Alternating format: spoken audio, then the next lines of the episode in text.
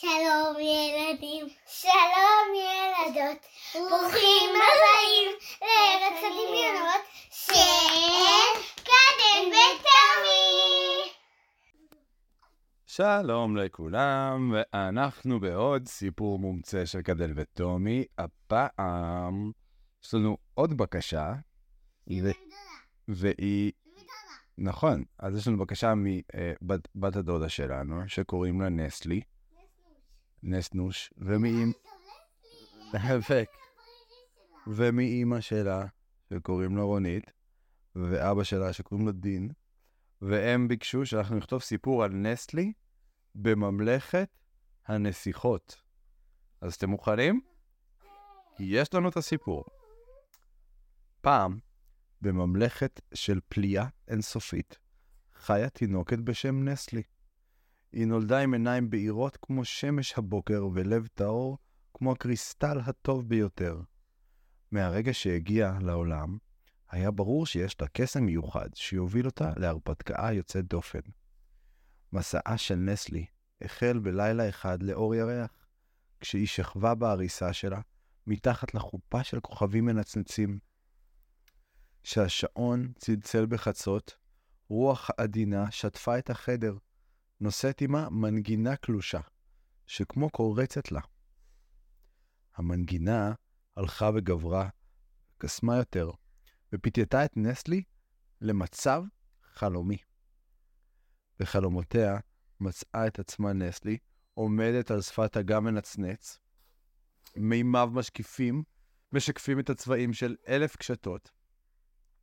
במרכז האגם ניצבה טירה מפוארת, מגדליה הגיעו עד לעננים.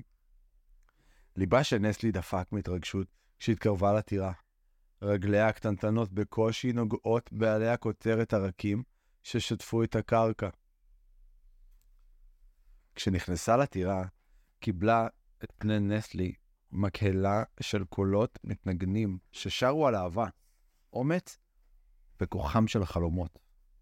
קירות הטירות עוטרו בשטיחי קיר המתארים נופים עוצרי נשימה ומעשים אצילים. נברשות מוזהבות נתלו מהתקרות, הטילו אור זוהר, חם ומזמין, שנראה כאילו רוקד עם כל צעד שנסלי עשה, עשתה. באולם הגדול, נסלי נתקלה בקבוצה של יצורי יער ידידותיים, שתאספו כדי לחגוג את הגעתה.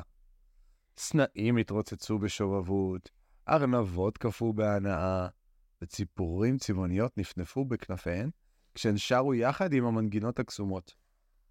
הם הציגו לנסלי כתר עשוי פרחים, והכריזו עליה כנסיכת החלומות.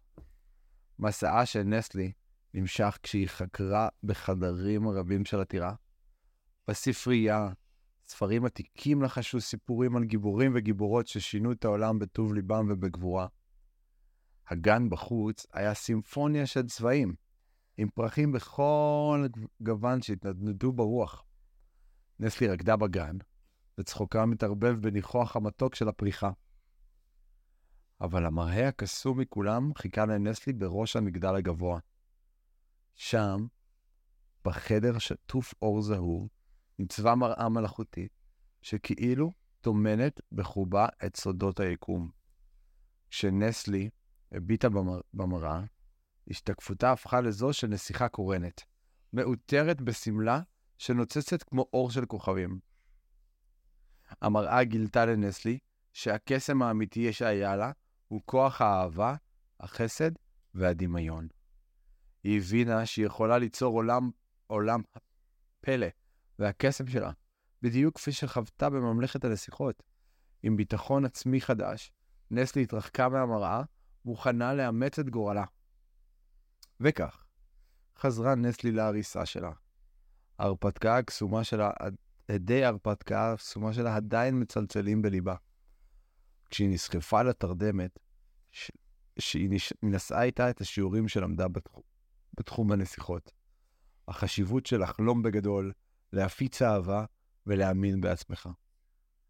ובכל לילה לאחר מכן, כשנסלי עצמה את עיניה, היא הייתה זוכרת את הארץ את ארץ הקסם שבה ביקרה בחלומותיה. והיא הייתה נרדמת בחיוך, בידיעה שהיא נסיכה בפני עצמה, מביאה נגיעה קטנה של קסם לעולם הסובב אותה. וכך, הסיפור על נסלי והמסע שלה אל עולם הנסיכות מגיע לסיומו. מותיר אחריו שובל של אבק כוכבים ופליאות שיעניקו לנצח השראה למי ששמע את סיפורה. מה אתם אומרים, חברים? נכון? סיפור? קצר? לא, זה בערך אה, אותו אורך של כל שאר הסיפורים שלנו. כן, קדן? תגידי משהו. רונית, תכתבי משהו. טוב, רונית, יש פה בקשה של אה, תגובה לסיפור. להגיד על כל הדברים. גם על אבא שקורא על סיפורים, גם על העבודות שכותב לנו, וגם על עלי וקדן שעשי סופרים לו. מה אתה רוצה להגיד? ש... שאנחנו רוצים שאל תעקבו אותנו ותגיד לנו המשך, וגם מאחרים, לא מבשל מכירים. נכון, אז אנחנו רוצים לשמוע סיפורים, אנשים שהזמינו מאיתנו סיפורים, אפשר לרשום לנו גם בתגובות, וגם אה, אתם מוזמנים לעשות לנו עוקב, ככה תשמעו פשוט, תדעו מראש על הסיפור הבא שיוצא לנו, תקבלו התראה. וקדן רוצה למסור מסר אחרון לפני שהולכים לישון. גם להגיד תודה לכם שאתם מקשיבים לנו וחלק נותנים לנו גם סיפורים. תודה לכולם, ולילה טוב.